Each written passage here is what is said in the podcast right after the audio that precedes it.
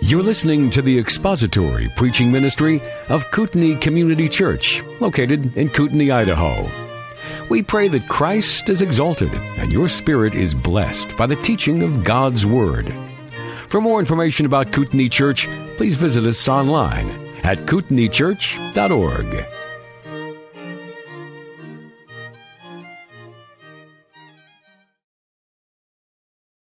want to consider, uh, as we've looked at the aspect of family and relationships, we have to understand that God's Word, even though uh, there's a lot of latitude within the precepts that He gives us, the precepts are very specific.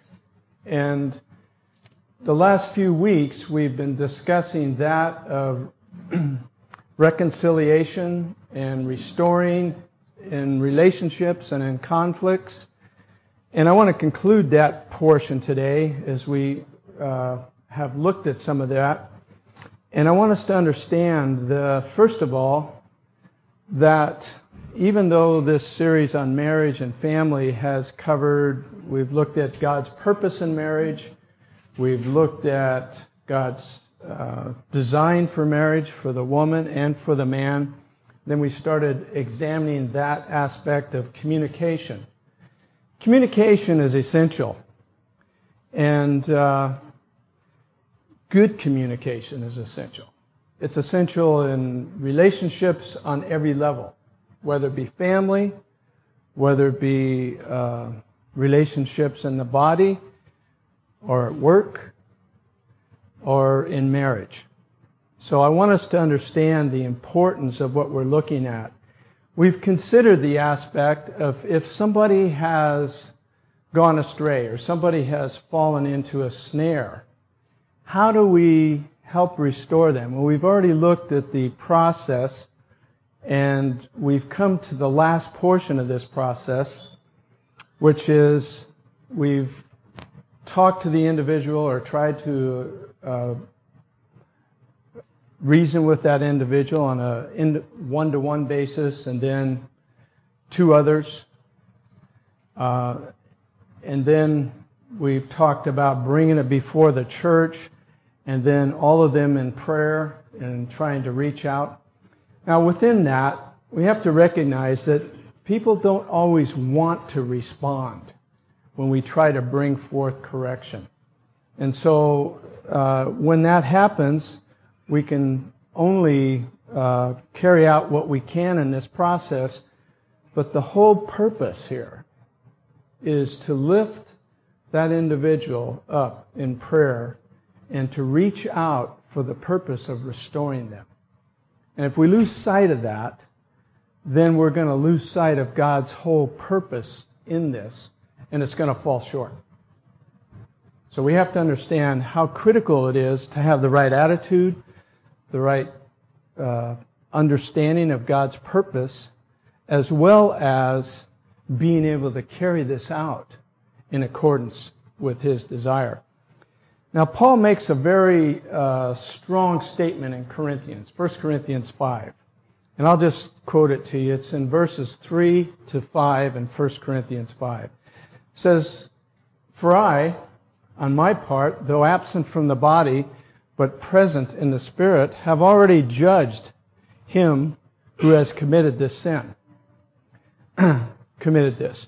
As though I were present in the name of our Lord Jesus Christ when you're assembled, and I with you in spirit, with the power of the Lord Jesus, I have decided to deliver such a one to Satan for the destruction of his flesh, so that his spirit may be saved in the day of the Lord.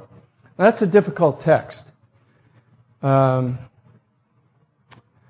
we have to understand what is Paul saying here uh, when he says, "I'm going to turn such a one over to Satan for the destruction of the flesh." Well, before we get to that aspect of it, we have to understand what he means by "I have uh, judged him who has committed sin." When we look at the language in any text, we have to understand meanings. Now, when we look at the word judge, there's uh, prohibitions against judging another in Scripture. Matthew 7. Judge not, lest ye be judged. And here, Paul said, I've judged such a one. And later on in the text, he says, Do you not judge those who are in the church? At the end of 1 Corinthians 5. So, how do we look at that?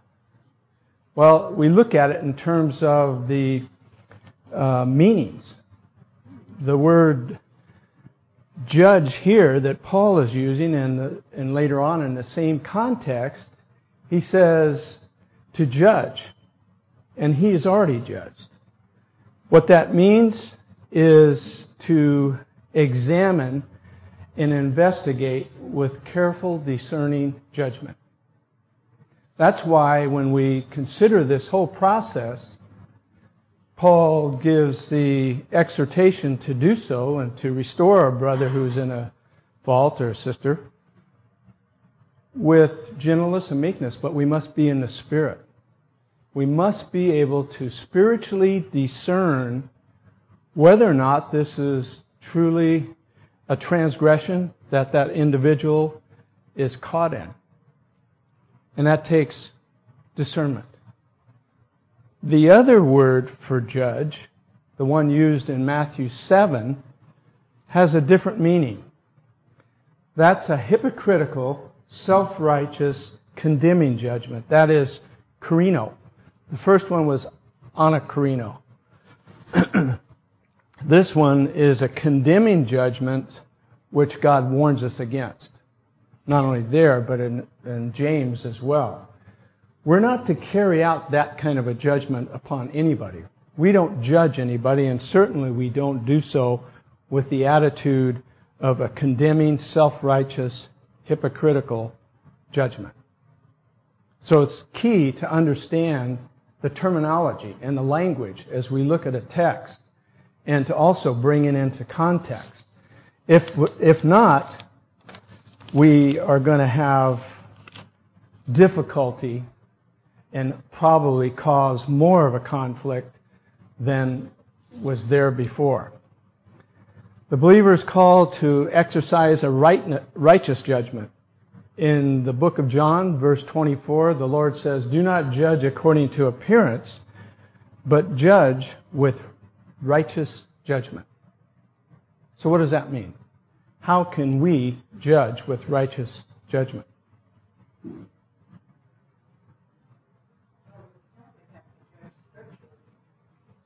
Okay. Dorothy hit it on the head there. We have to judge scripturally. We, the measure is God's Word, and we have to be able to look at it from a biblical standpoint in order to understand how to approach this. So we make moral, discerning judgments.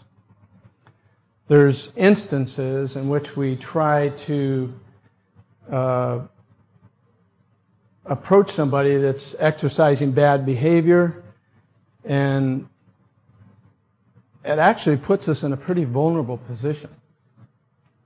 Because what we're doing is coming alongside somebody challenging them or confronting them with their sin, and they're going to rebut against us. They're going to attack us.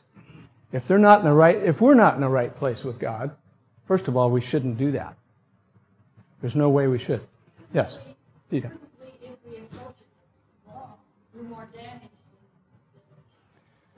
That's a perfect example of what could happen. Do you hear what Theta says? Couldn't we do more damage if we approach it with hostility or anger and attack the individual? Absolutely.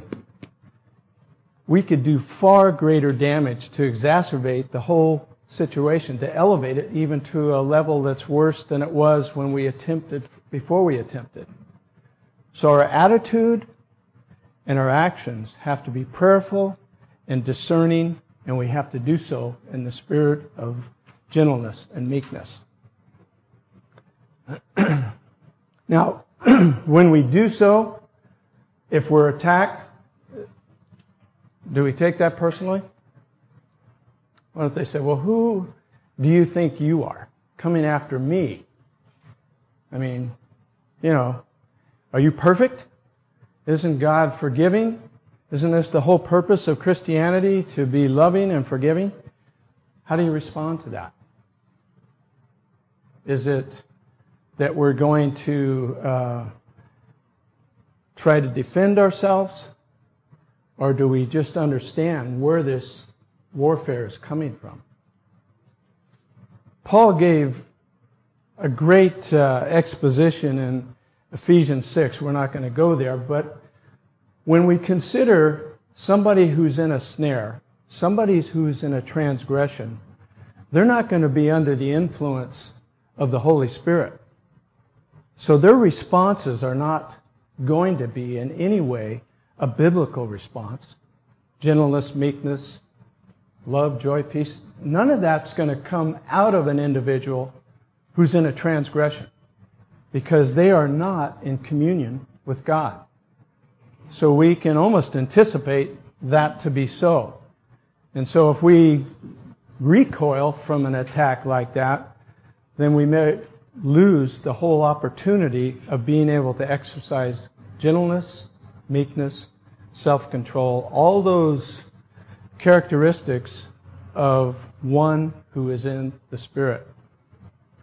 Now, it's important to understand if our hearts are right, then the whole motive is not to attack the individual. Our whole motive is to restore them, recognizing that they're in a snare. Now, if God Himself gives us this instruction, are you warm enough in here yet? Okay. Could you turn that off, please? I thought it was my uh, teaching, but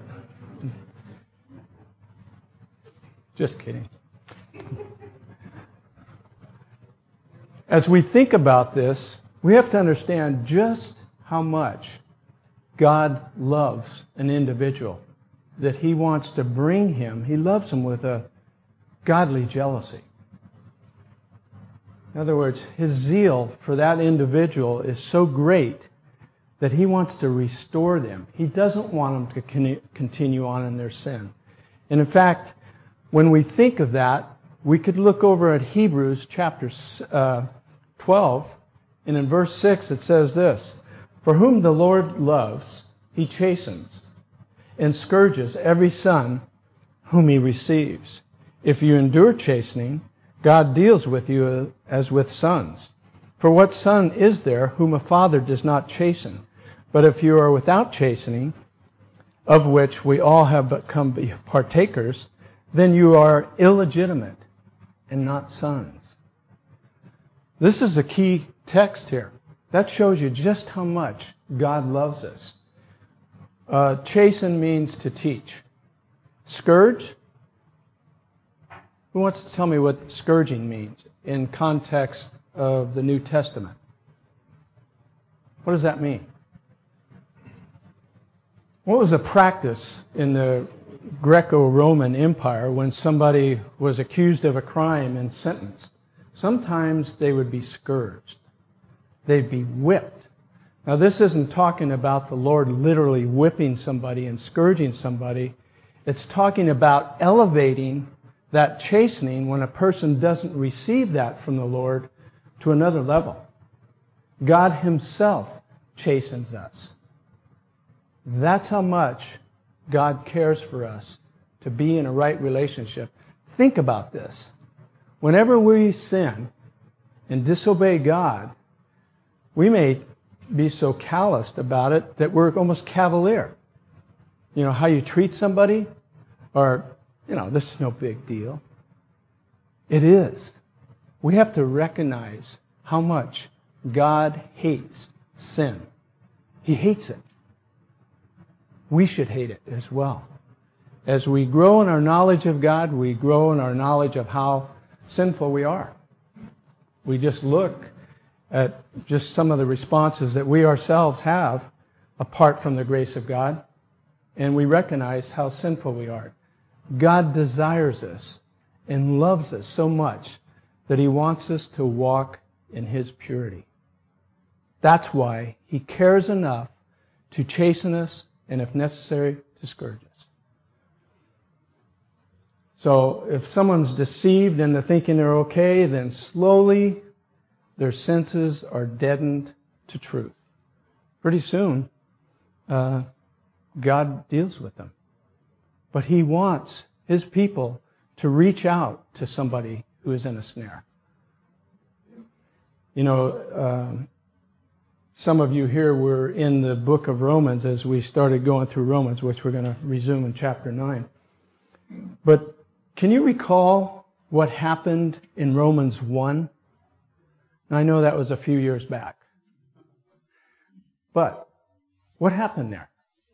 Well, 1, the, the latter part of that gave the, the spiral down. Man started to sin and he didn't hear so he continued to sin and continued to sin. And pretty soon they were um, they were going after their own kind. Okay. and that was the epitome of sin. Right. What happens when you, first of all, it started from rejecting God. Well, in the same way, a Christian can reject God's truth. And when that happens, you start deadening your senses to sin. Your conscience is starting to become seared.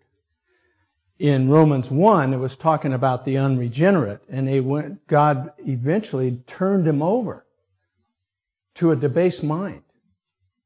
There's no reason, no logic, and their behavior was utterly uh, despicable. And not only did they do those things, but they approved of others who did. So when they get to a point like that, when a person falls into sin and they don't turn to God, it doesn't get better. It just spirals downward. So we have to understand how critical this is to be sensitive to not only our own walk, but to others. Now, this does not mean that the church is supposed to micromanage somebody's life. So let's clarify, clarify that. This is talking about somebody who is in a continual sin, a sin that is damaging to themselves and to others, as well as bringing reproach on God's name. That's when it has to be addressed. So we have to understand that.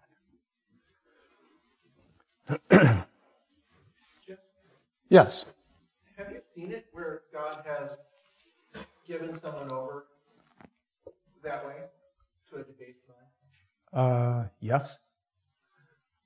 What Do you see it in the newspaper, or do you ever? I'm talking about a, a Christian Oh, Christian? that you were counseling.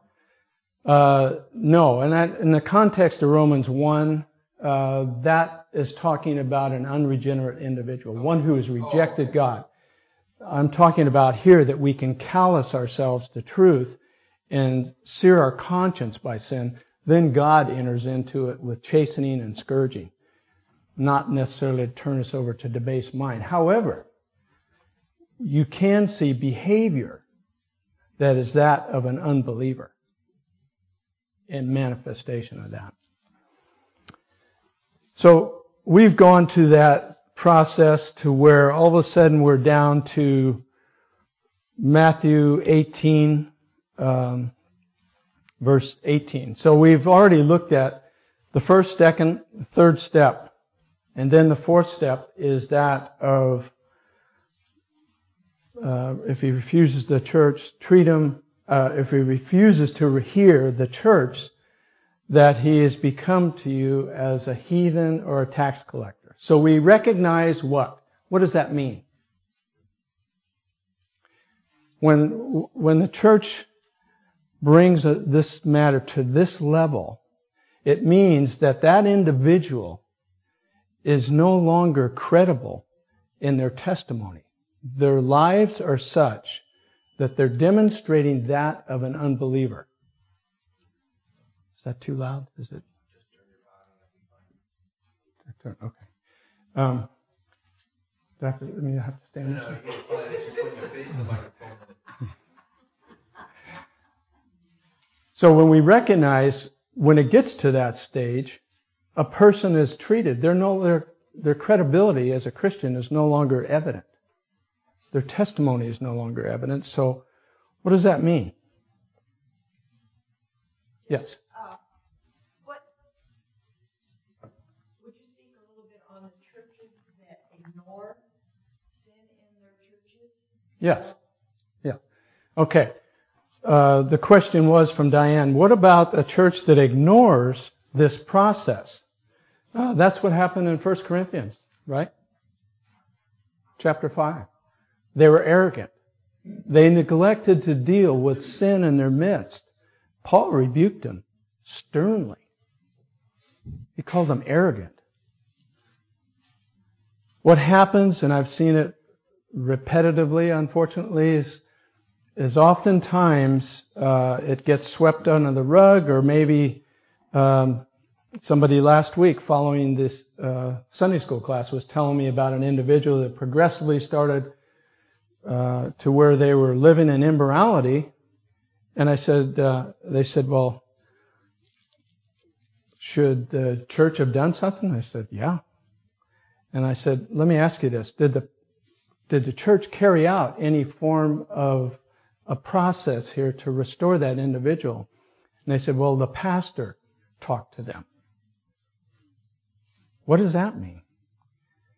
One person, one time, talks to an individual that they're in sin. That isn't what this is all about. It's not by taking it to the pastor and saying, well, pastor, somebody's, you know, in sin, so would you go take care of that? That's not what the Lord Jesus Christ gave us as a command.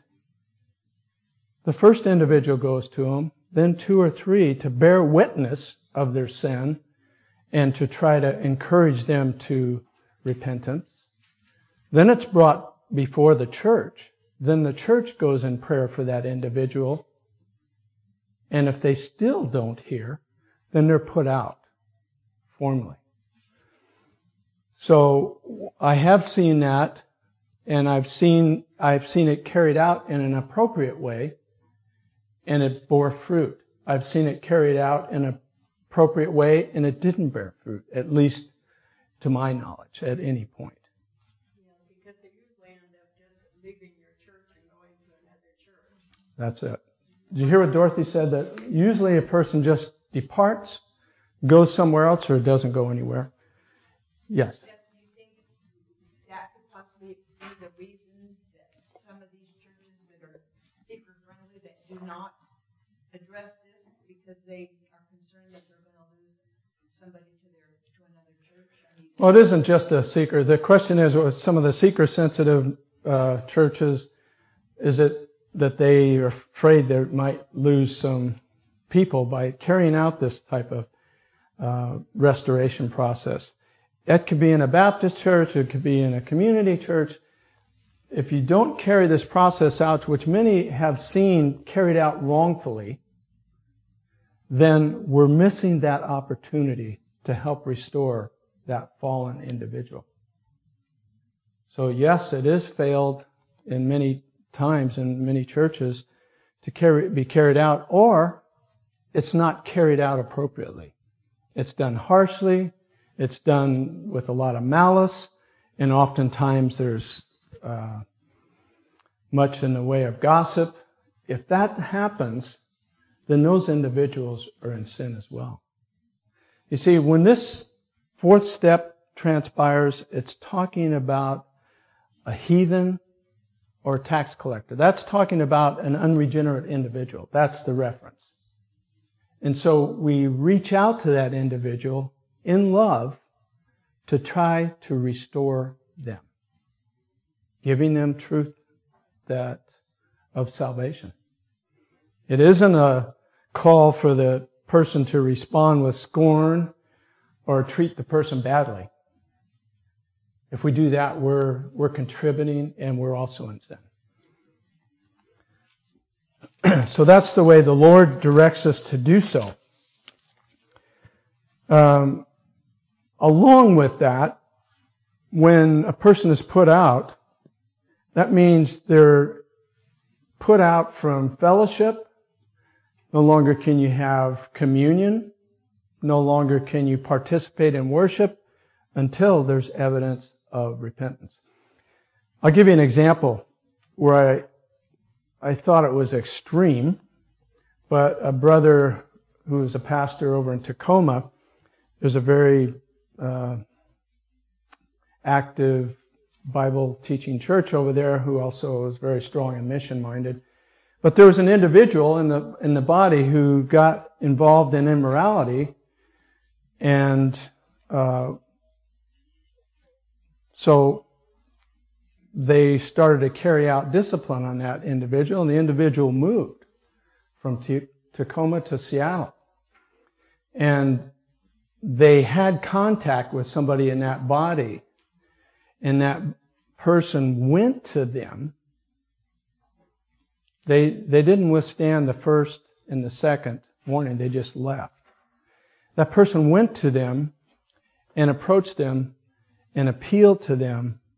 And when they did so, they, they were so broken by their sin that they actually repented, returned to Tacoma, and confessed their sin before the church. That person is, is totally and completely restored into the fellowship. Now I thought, wow, that, I mean, I've never even heard of that. Uh, that's so unusual. Unfortunately, it's not frequently that we'd ever see something like that, but this is the essence of that kind of outreach. If we care enough about the individual, not looking at them, we may hate what they're doing. And we should.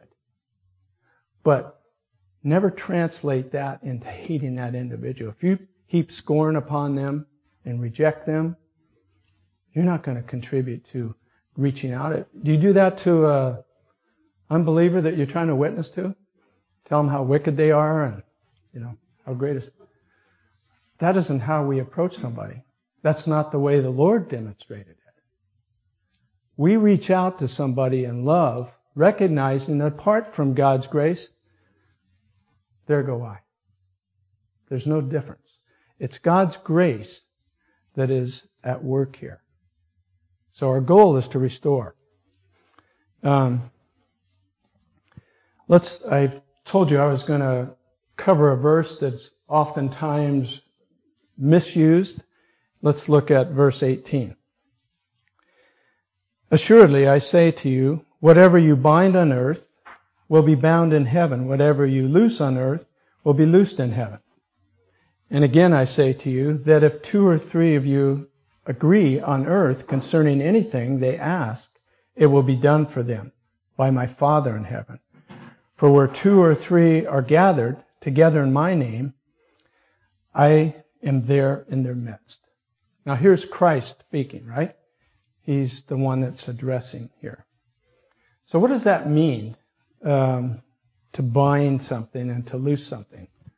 Anybody know? Don't be afraid. Uh, it's not an easy one, but don't be afraid to try to respond to that. It's not an easy one, though. This is a, a, rabbinical practice that was actually practiced during that period, so they would have understood. When it talks about binding something, and, and the Lord says it, surely I say, whatever you bind on earth will be bound in heaven. Look at the context here. It's extremely important because if we don't, we'll lift this out of context and all of a sudden if two or three of us, we're going to bind Satan or we're going to loose somebody else or, you know, we start, there's all kinds of heretical practices that could come out of this last two verses. But what it means is if you have followed this process in accordance with God's outline, that it's already been bound in heaven. We've already agreed. We've went through this process. The two or three witnesses verified that this indeed was sin. The person refused to hear, took it to the church. They refused to hear the church. And then we put them out for the purpose of still reaching out to them for the gospel. That is already bound in heaven or loosed. Binding is that of understanding that the person is in sin. If we forgive, that's already loosed of that. That's the context of this passage here. It's talking only in the context of discipline. Now, what about the the next verse? Again, I say to you, if two or three agree here concerning anything that they ask, it will be done for them by my Father in heaven. For where two or three are gathered together in my name, there I am in their midst. Let me ask a question. Have you ever heard that in a prayer meeting? I'm not talking about here, just talking about anywhere. Bible study, prayer meeting. Is that what he's talking about? No. No, it's not. Actually, if we understand God's attributes, God is omniscient, is he not? So wherever we are, if I could pray by myself, God is there. So this is not talking about that at all. This is talking again about the context of God's process of restoration. Let's look at it. If I say again that if two or three agree concerning anything that they ask, it will be done for them by my Father in heaven. If we come to a place where we have discerned sin amongst a brother or sister, and we have followed God's process in accordance with His, uh, with the attitude and prayerfully, and we've agreed that this is what we need to do and carry this out. God, who is in heaven, who has ordained that, is in agreement with that as well. So we could look at it in terms of Matthew 6 and the Lord's Prayer. Does he say that his will be done on earth as it is in heaven? It's the same thing. It's the same aspect of carrying out God's will here that he's already given to us to do. And it's agreed to in heaven by God because that is ordained of him. And when it talks about uh, where two or three are gathered together in my name, there I am in their midst, that's also in the context of this process of restoring one who is in sin. That is, that we are in agreement together. We've discerned this. We have followed your process to the Lord, and He is there in agreement. That's what that text means. So if you heard it lifted out, then understand that that has been taken out of context. We, we can pray by ourselves. We don't need to have two or three. This is talking about gathering together. The two or three witnesses have brought forth this statement of fact that has been verified, and they have brought it before the Lord. And the Lord is in agreement with that process. Steve. What are, what are they asking him to do that he is going to do? The Lord? they're asking him to be in agreement with this whole process. They have put this individual out, excommunicated that individual. And now they're treating that individual who is a so-called brother, because this is in the context of the church. They're treating them as a heathen or a tax collector. That means that we are saying, no, that person doesn't demonstrate. His, his, uh, there's no fruit demonstrating that he is indeed a believer, a member of the body of Christ. We are in agreement here. God is also in agreement. He is the one who has outlined this process. So that's why I say to preface this whole thing, we go all the way back to that of being able to spiritually discern. That means we're in a right relationship with the Lord. We are spiritually discerning the righteousness or unrighteousness, we're to judge righteously, that is, according to God's word, and God is in agreement with that. That's what the text is referring to in context. But notice this. It's, it's not invoking God to come in and join them, but it does include God the Father and the Son in this process, as well as the Spirit, because we are to do so in the Spirit. And God the Father is enjoined in this process as well as the Son. So we have the triune Godhead involved in this process. That's how much God cares about somebody who is in a snare. Um, now let me just uh, carry this through. What then if the process is carried out and at some point in time the hope and the prayer is that that individual will turn to the Lord? What do we do then? How do we respond to that individual who shows genuine repentance? And what do we do as believers?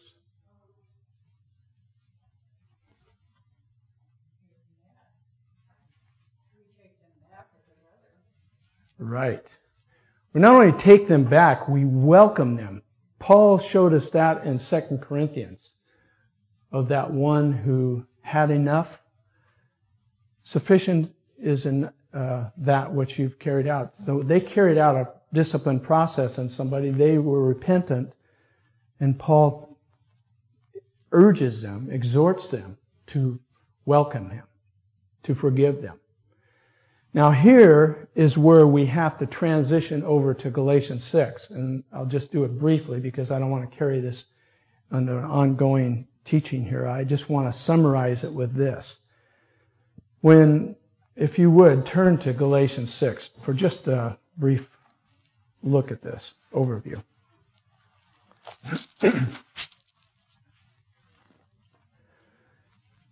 Galatians 6:1 Brethren, if a man is overtaken by any trespass, you who are spiritual restore such a one in the spirit of gentleness and considering yourself lest you also be tempted.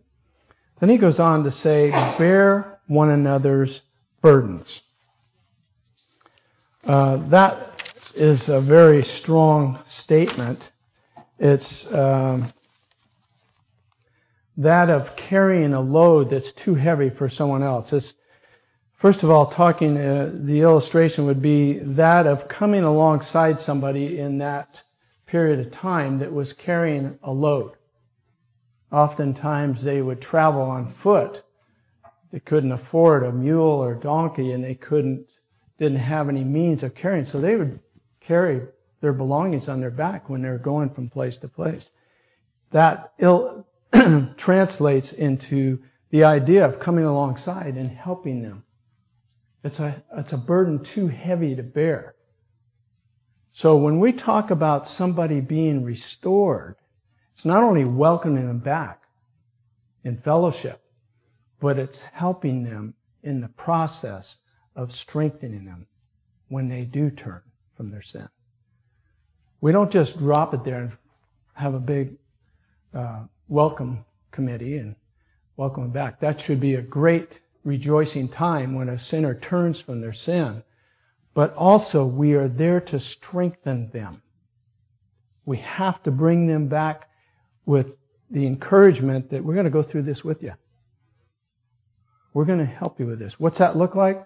It's different in every situation. But we're there to pray for them, uh, help them in perhaps a bit of accountability, uh, whatever the transgression was, the, the vulnerability was, we help them so that they don't fall back into that transgression. That's what this means about bearing whether another's burdens, so fulfill the law of Christ. What's the law of Christ? Within these two commandments, the law is fulfilled. To what?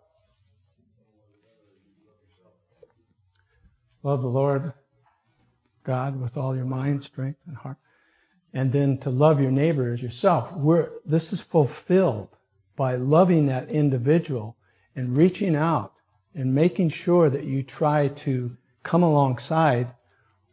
They might be very vulnerable after being such a snare. We have to recognize that. And if they trip, help them up. If that is, if they fall into a pattern back into whatever it was, help them out. Pull them out of it. And be there for them. Uh, this is the fruition of the process. We don't just let somebody flounder after they've gone through this ordeal of sin and ensnared, or even if uh, they thought they were a believer and they turned out to be a just somebody who professed Christ, and then they turn to Christ through this time of prayer and outreach. We need to strengthen them. How do we do that? With the Word, with prayer, with encouragement, discipleship. Jess, don't you think, uh, when you talk about discipleship, I think that, that one of the key things is once someone comes to Christ, they really need to be discipled at that time. Yeah. Very strongly, so that they understand, uh, you know, what they're sinning against, so to speak. Right. This is a, a crucial aspect what Dorothy just brought out. When somebody comes to the Lord, it isn't just a matter of going to church and joining in fellowship and participating in Christian activities. That's part of it. And that's a good part. But it's also discipling those individuals. A disciple is a follower of. That's all that means. We are discipling those individuals with principles from God's Word. We're teaching them God's Word. Um, I was blessed when Marcia and I were blessed uh, when we came to know the Lord that uh, this one pastor took us aside and, and asked, you know, I was always asking questions at Bible studies, and he said, I, I finally went to him actually and asked him if he could teach us more on a personal level, and he said, sure. So we started meeting. We ended up meeting for three years, once a week. For uh, at that time, I was working as a medic, so I, I would meet him on my days that uh, I was off, and I was able to uh, go through extensive studies. But it isn't just learning some biblical truths, it's learning how to apply those truths. And it applies to every aspect of our life. I mean, it's, it's a joy to disciple because when one comes up against something, you can, you know, you're able to help them see from a biblical perspective, okay, how would we approach this? What is our attitude? What would God have us do? If we don't know those things, we're just kind of floundering. You wouldn't take a newborn babe and just, uh, baby, infant, and just set them on a table and not feed them. You would feed them, change them, keep them warm, and nurture them. That's why Peter says, desire the milk of the word.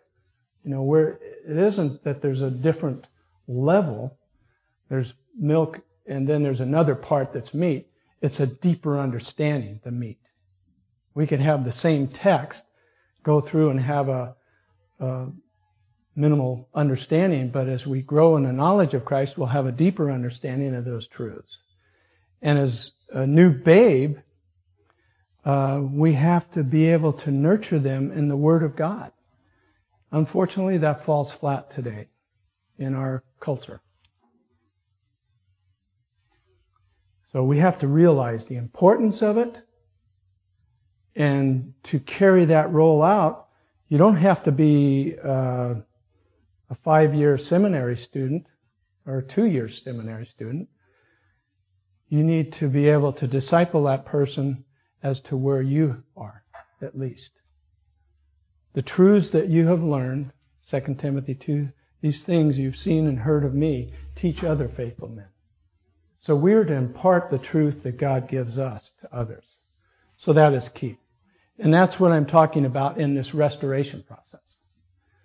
So we're going to continue on. Now I want to address real briefly the youth. Um, we're going to be discussing marriage. And uh, I want to ask the question, you can be thinking about it.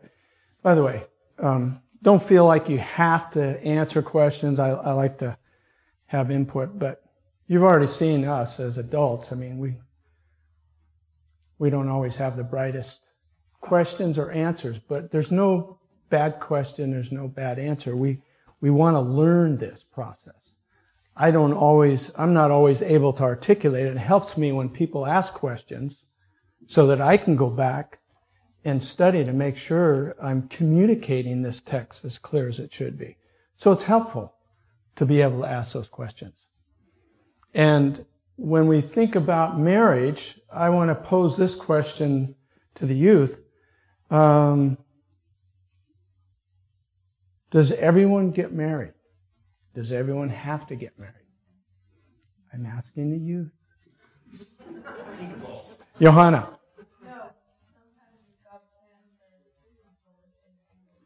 Excellent. And I want to examine that. Did you hear what Johanna said? It's not always part of God's plan that somebody get married. Maybe. And that's fine and good. God's ordained marriage. But it may not be. And that's also good. So we're going to examine some of those things. We're going to examine the aspect, uh, not only continuing on the aspect of communication, but we're going to look at the aspect of, okay, as a single individual, if I am considering marriage, let's say the prospect is there, how do I determine if that individual is qualified? How do I know that this person is going to be equally yoked with me? Key? Absolutely. If we're not equally yoked, oh, there's misery. God's prohibited that, first of all, but it, it goes on a lot more, a lot more depth than just, you know, the person saying they're a Christian and the other person saying they're Christian, and we're two Christians, we're going to get married. No, there's a lot more to that. So we have to understand the depth of that. And we're going to examine that a little bit closer. Also, the area of communication, I want to make a statement. If a husband and wife doesn't communicate, there can't be any depth to that relationship. You think that's too extreme?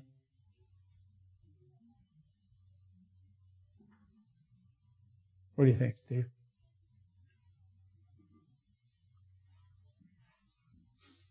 I think communication is pretty much necessary. So you can't get too extreme. Okay. It's essential. And uh, even Scripture gives us understanding of that. So how we communicate and how what we communicate is essential in marriage.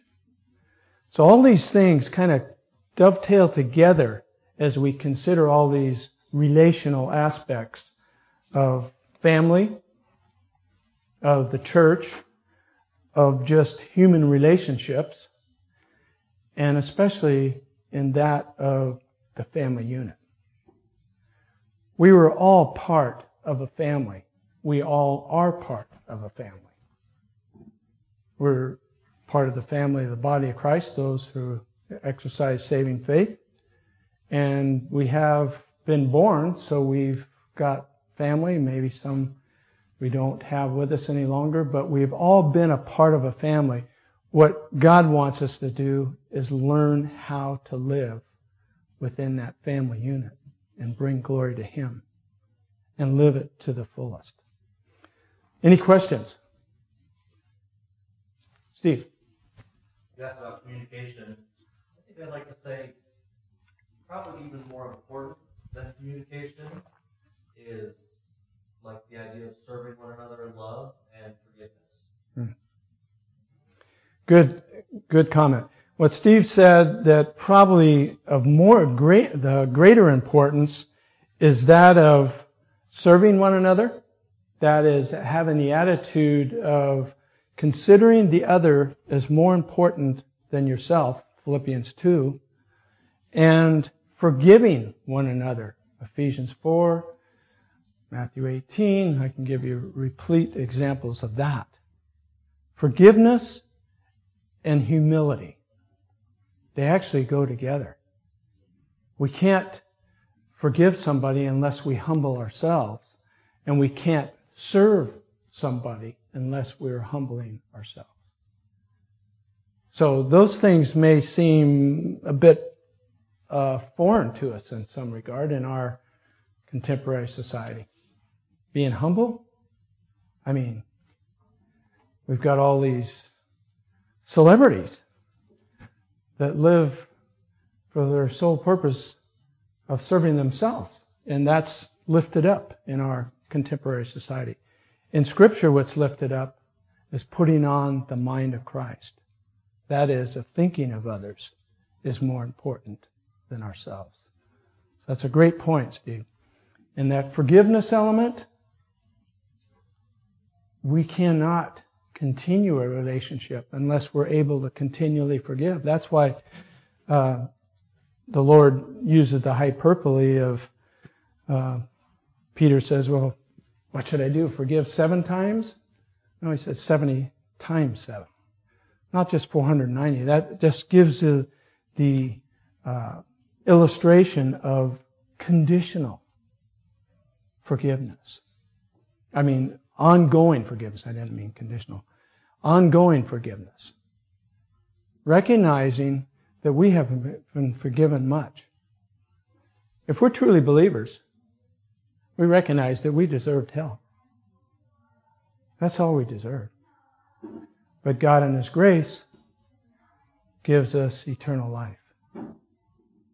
We, in turn, are to honor God with our lives.